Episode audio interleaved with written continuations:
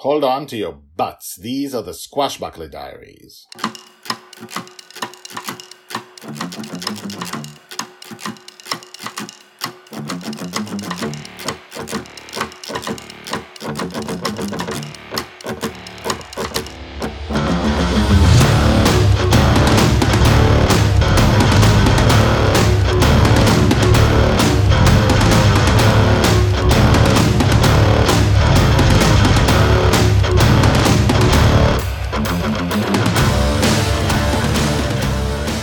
Welcome back. My name is Guy Hasson. You're listening to the Squashbuckler Diaries podcast, the biggest, biggest, biggest epic fantasy story you will hear in your life. This is the story of Joy Shelley, the girl who lives in dreams from birth to death, which is why this is the biggest story you'll ever hear or read.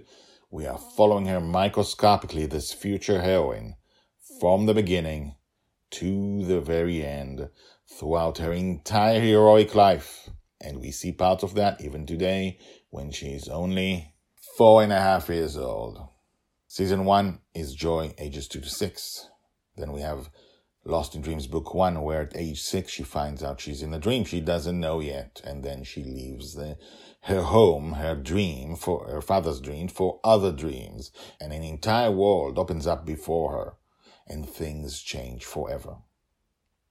And then season two will follow through six to nine in this new world. And then we'll have uh, Lost in Dreams book two, uh, where, uh, well, I, I can't say where, but where everything changes again, where entire world is rocked. The books talk about the big dramatic events in a life that's impossible in a life of a girl in a dream and the Squashbuckler Diaries are about that life. What is it like to live in a dream? What is joy like day to day? What are adventures like day to day? Especially in season one, where all her adventures are basically safe because uh, it's in her father's dreams, and her, his subconscious almost always protects her. We saw some some cases where uh, it doesn't, but it almost always protects her. And what does she do when? Uh, when he is awake and not there, and she has the the flying pirate ship all to herself, and she has villains and friends and all kinds of stuff. And and we have the Red Dragon. And this is an arc about the Red Dragon losing her. Since this is about kids, I will not say the word. Uh, but as she grows up, I will. So uh, I will not tell you what happened in the last few uh, episodes. Go back, uh, go back to the episode called "The Missing uh, Red Dragon." Uh, it's like three episodes back, and listen to how this began. All we know is that the Red Dragon tried to kill Justin. The Red Dragon is a good friend, and she tells these stories. And then Justin almost killed her back, and then Joy stepped in. So let's see what happens now. Episode 257 Apology of the Red Dragon. Joy's age four and a half, told by the Red Dragon. I cried while my sweet dragon Lil caressed my nose.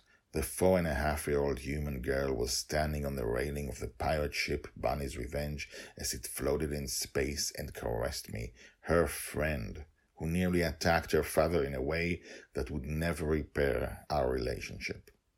I felt all the pain of the last hundreds of years of my existence come out as I cried, all the cruelty, all the abuse, but more than that, the childhood they had stolen from me, the life of joy I had never experienced until I met Joy Shelley and her father.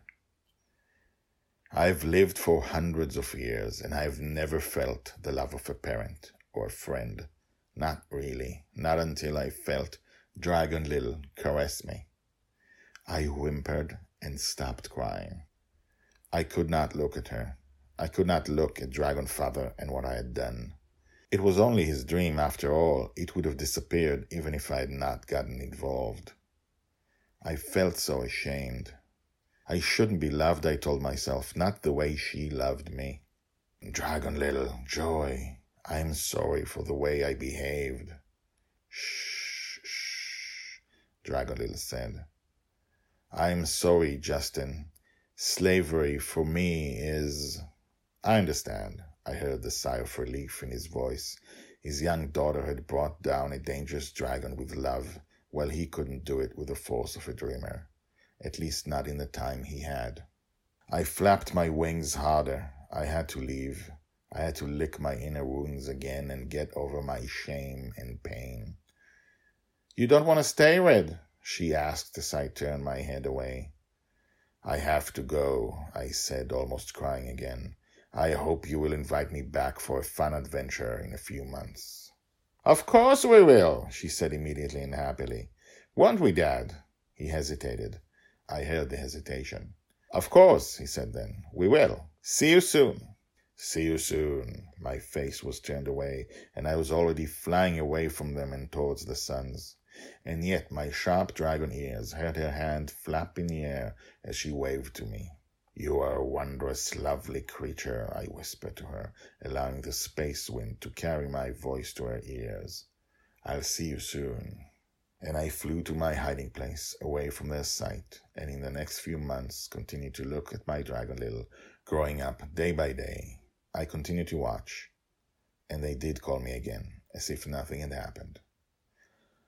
Told by the Red Dragon. Hashtags Joy, Justin, the Red Dragon and I really don't think there's anything to say after that. I usually say something as the author, some insight, but this is it and this is what it is. So, you know, let's just move on to the next episode. Tomorrow, another episode called To the Rescue. And if you like this story about the Red Dragon and these stories about joy, tell your friends. Tell your friends. Get them to uh, listen to the Squashbuckler Diaries as well it is a big, big, big, epic story, that bigger than anything you've experienced. And I hope that in a very, very small way, still, you are beginning to get the scope of what is happening here. This was last three, four episodes were like 10 minutes in a life, and we're detailing a massive life in a world where anything, almost anything, can happen. We saw that even dreamers have limits. And who are those dragons anyway? And why can't you dream a dragon? Anyway, join us tomorrow. And now, the credits! Yay! The Squashbuckler Diaries are written and read by me, Guy Hasson. All the tags mentioned in this story are searchable at the website. You can find all the stories there in written form and, in fact, 150 Squashbuckler Diaries more. The Squashbuckler Diaries is the diary of Joy Shelley, the girl who lives in dreams. She'll be called the Forgotten Girl by her father. She'll be a true heroine. She'll change the world. This project shows her entire life from birth to death. Check out the website at guyhasson.com. That's G-U-Y-H-A-S-S-O-N dot com. I've been an author and playwright for more than 30 years, and this is the first time I've used the GuyHasson.com website because The Girl in the Dream is my life project. If you have questions, if you want to comment, please do. You can comment at the website or email me at guyhasson at gmail.com. That's G-U-Y-H-A-S-S-O-N, G-U-Y-H-A-S-S-O-N at gmail.com. The theme music is called Brass Gentleman and is created by Thomas Howardek. My name is Guy Hasson, and this is my life project. Come back tomorrow, and tomorrow, and tomorrow for more.